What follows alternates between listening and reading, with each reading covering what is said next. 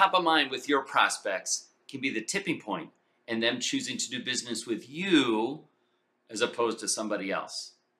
Now, a lot of the things that regularly go out to your prospects, it's not really valuable to them.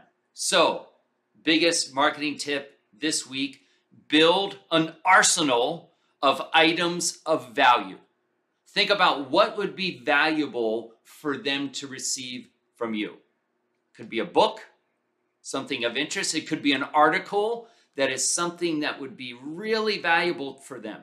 And I tell you, the narrower you can get this, the more specific the item of value can be, the better.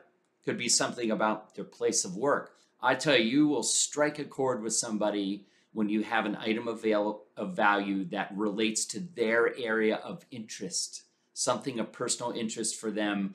That's where connection happens. So build an arsenal many items of value, have them on call. The next two videos, we're going to talk about how to deploy these for you to get new clients.